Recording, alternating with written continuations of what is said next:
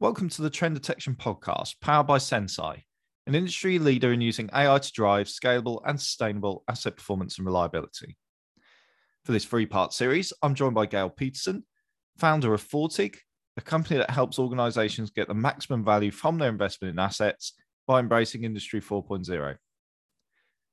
In this second episode, we discuss who are the leaders in the asset management space, how predictive maintenance plays a key role, and the cultural issues that are holding back organizations accelerating their digital transformation journey. I hope you enjoy it. Yeah, absolutely. Absolutely.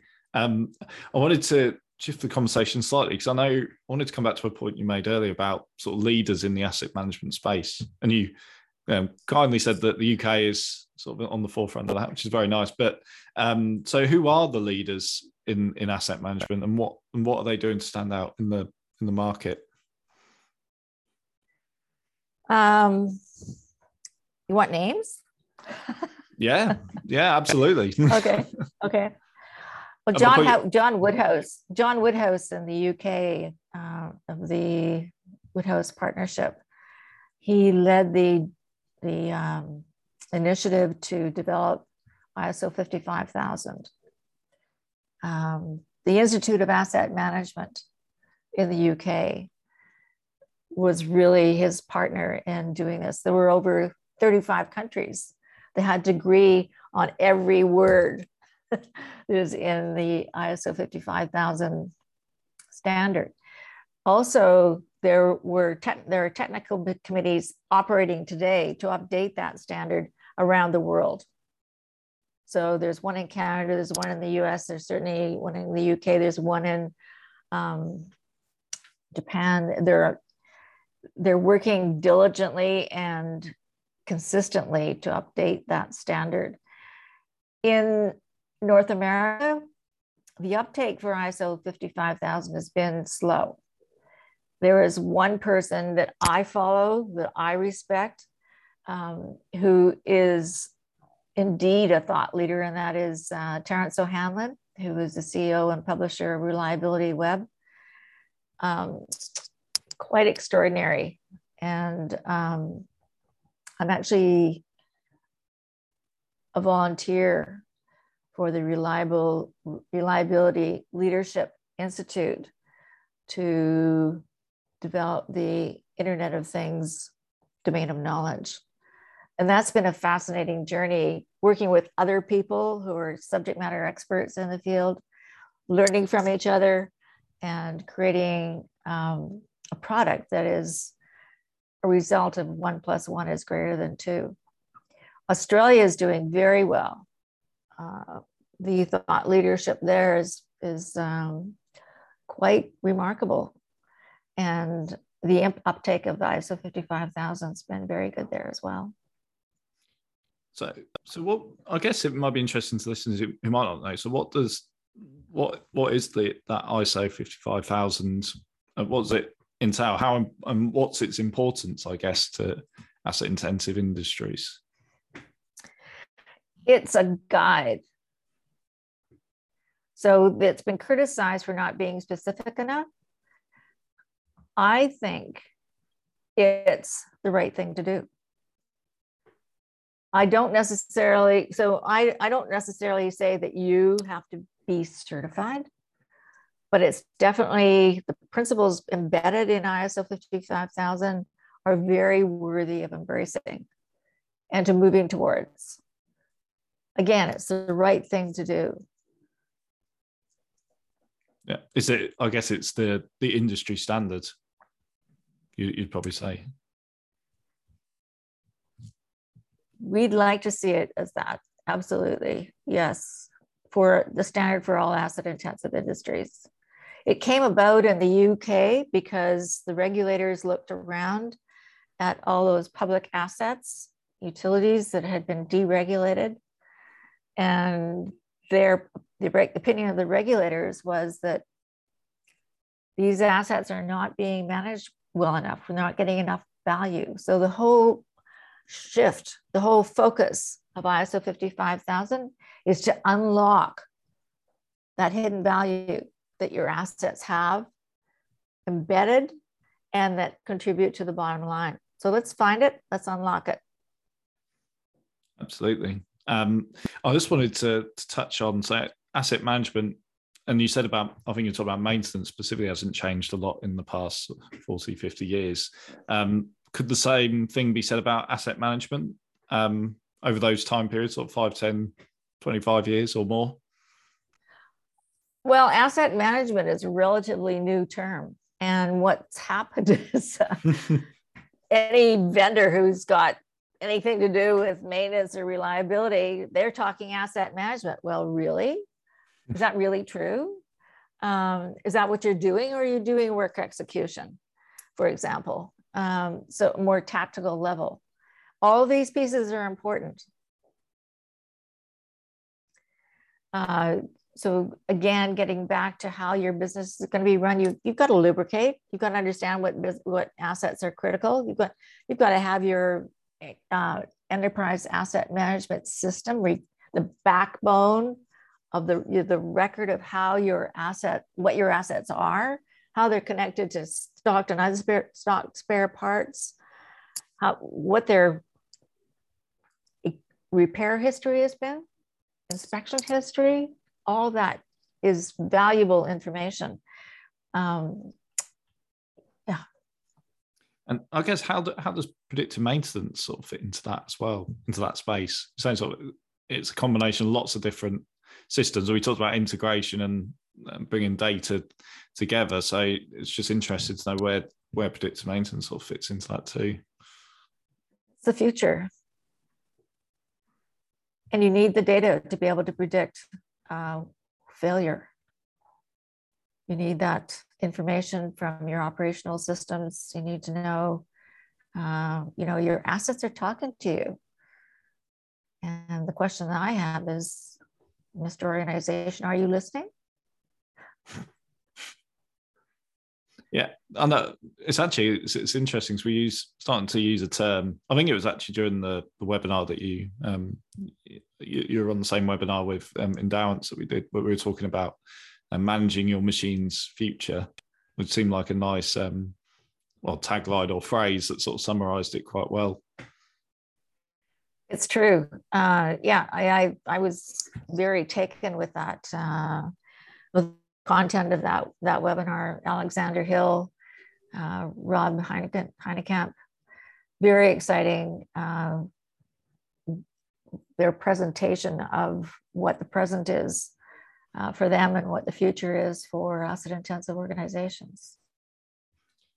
Yeah, because and you've mentioned about spare parts as well, because I guess it's in terms of predictive maintenance, it's traditionally we're just looking at sort of the machine and the machine health itself um, across a factory or multiple factories. But with with something that goes beyond that, and we're talking about integrating with the supply chain as well and CRM, ERP.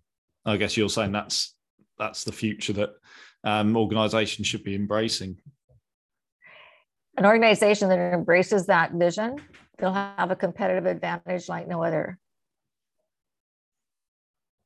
And you need executive sponsorship. You need you need leadership. Leaders are everywhere in the organization. And you need that we all they all need we all need to be aligned. We need to understand where we're going.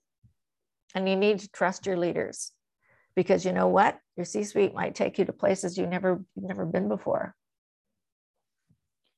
and, so and, sorry no i was just gonna, and from your from your point of view do you see um, although it might be a newish con- concept. But do you do you feel there's an appetite for a, a tool like that? That yeah, is is there you know are they experiencing those sort of problems already, or is again is that going to require more education, say on our part or other you know other other companies' part to to bring them up to that sort of level?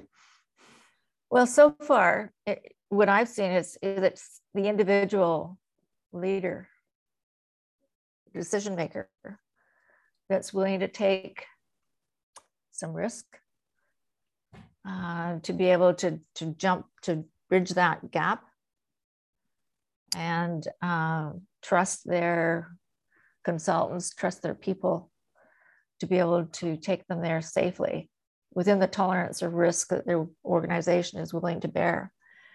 So it's that individual with that vision, with that conviction, with the courage to be able to make that those kinds of decisions. Education is a really big part of bringing other other uh, organizations up to speed. It's uh, essential to, to understand what the impact of these changes, Industry 4.0, will have as your business model is being turned upside down and how to how to deal with that to your advantage. Yeah. No absolutely. Um, I, I, wanted to actually focus a little bit on some of the challenges today. And i think we've talked a lot about sort of the technological te- the technological i can't say it tech challenges let's say um, in a in asset management today. But are there are there other challenges? Um, what what are the top challenges i guess in asset management that are really holding um, holding companies back, I guess. Tradition, culture, fear of change, um, lack of awareness.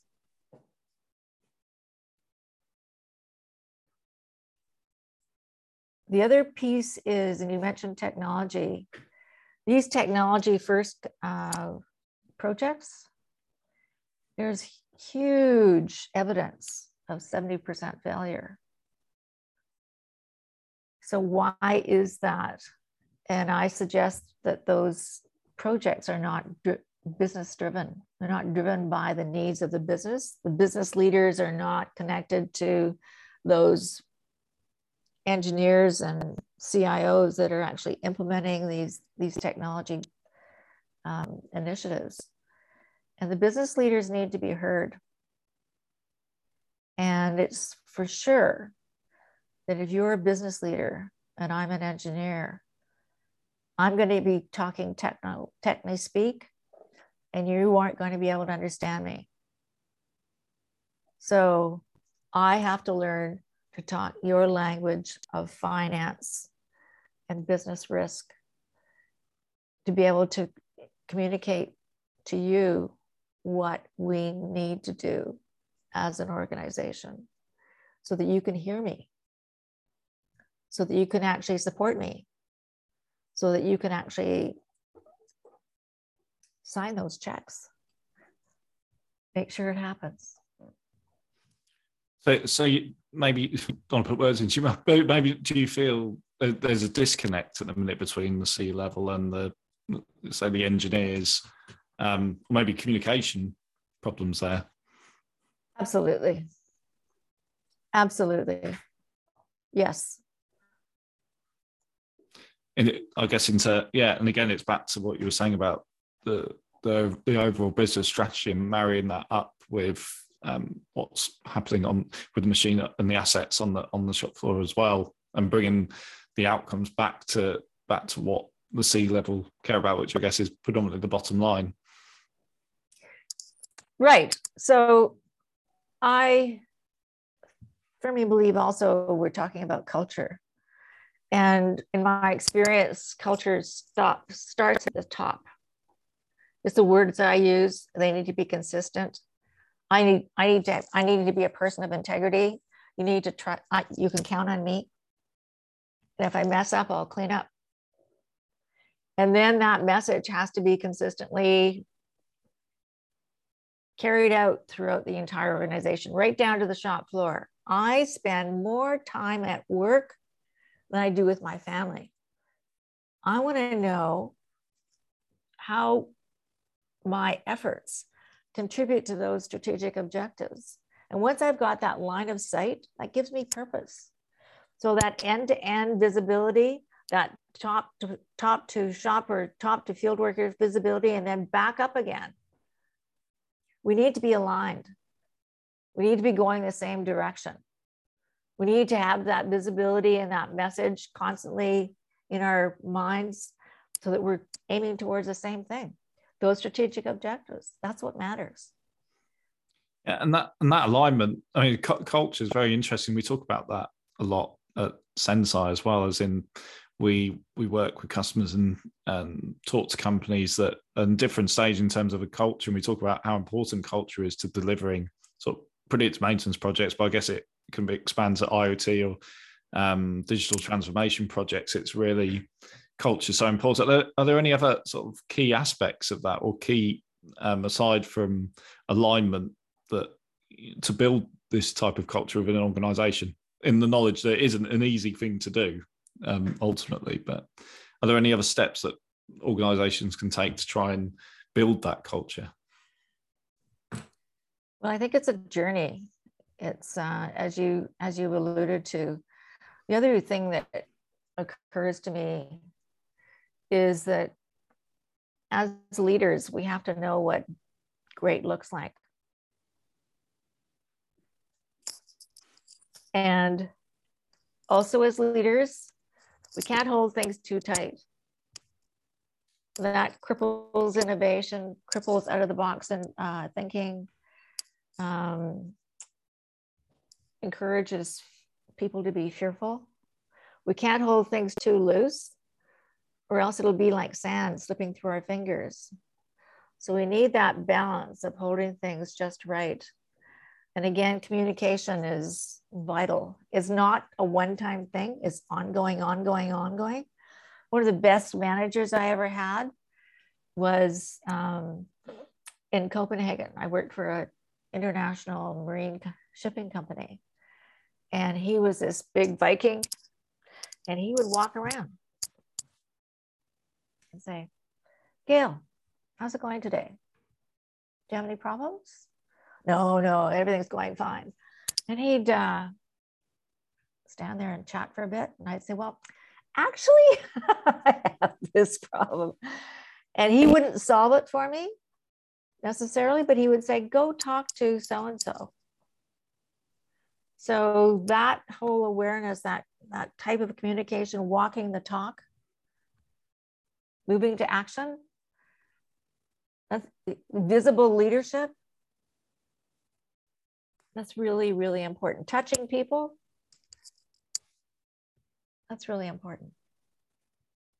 So I guess it, I think, and again, I think we've probably touched this again, but it's um, sort of a disconnect between different departments. I guess is it the case that a lot of departments are solely sort of in their box and like I I work on this and I don't need to talk to them over here, but actually for you know significant change you do and you do need you know the stakeholder engagement at various at all different levels in order to deliver it successfully. Yes. We need to talk about all stakeholders of the asset uh, which are multiple finance engineering maintenance um, uh, st- stores technology uh, field worker like every like and, and external we need that outside in view who are we've got our customers, we've got our vendors, we've got our regulators, we've got government, we've got influencers, we've got unions. All of these external stakeholders are, you know, we have contracts with. And we need to make sure those important exchanges are working well. Um, the other thing, refresh my memory in terms of what you were talking about, because there's some really important elements there. Um, it was so, God, I'm losing my train of thought. Um, um, we were talking about. I think it was in terms of culture, in and the disconnect maybe between um, different departments and how a lot of the time they're sort of focused in their area, but actually that, that cross uh, collaboration, let's say, and input from different departments actually builds that culture, which leads to more successful um, projects. Yes, you're talking you're talking about siloed organizations as well. Yes. And you're talking about managers that defend their turf. uh, one of the most um, impactful experiences in my career was actually facilitating a workshop in a greenfield site, pulp mill in northern Alberta. So I had all of the stakeholders of the asset in the room and we were following the flow of a work order and purchase order. I had to cancel it. There wasn't enough understanding of that what I do. Oh, that actually makes a difference to you. That actually, So I make this change and it upsets your Apple cart. Oh, I didn't know that. so that awareness, that cross-functional awareness is really significant. How those business processes connect. When I'm when I'm handing off to you, does that have a red dot or a green dot? is that working well or is that not working well? Uh, we want all those, we want those, we want that, that flow of data, that flow of information across the end-to-end business processes. And those cross departments. So you've put your finger on another very significant piece, and that is um, managers who are gatekeepers. Uh, they um, there needs needs to be a shift there an awareness that, as you mentioned, collaboration is the key, not competition. Yeah, and I guess think about it as well. So intensive industries, it can some can it also be a case of collaboration? So it's often we see maybe different plants working almost as separate businesses within a business. So it's it, it can each plant have a different culture. So when you think a whole organization, a larger organization, Fortune, Global Fortune 500 organization is joined up, but actually the, the plants within them uh, act almost like separate businesses sometimes. Is that your experience too? Yes. Yes. Depending upon the leadership. Um, depending upon the leadership, some uh, executives want to see their plant managers compete um, and some, and it, it is absolutely true, as you say, that each plant will be in a different place. So that gap between where they are today and the future and a consistent future throughout the enterprise, that gap is going to be coming, coming from a different place for each plant. So you're quite right. We want to go the same direction, but the steps we take there um, might be different for each plant and probably would be different from each plant. The other piece is that with mergers and acquisitions, that actually intensifies the technology muddle that we inherit and um, is really a call for action for that whole piece to be addressed and straightened around, straightened out, aligned speaking the same language, speaking with the same technologies. What a concept, hey? yeah, I did. Yes, interesting. I didn't even consider the the merger and acquisition piece because you're right. Another um, organisation comes into the group and they're using their own systems, and then if each all the other existing plants all use their own systems, it's it suddenly becomes a web of different data silos, which or maybe even legacy systems it's very difficult to bring together to deliver sort of that change and insight.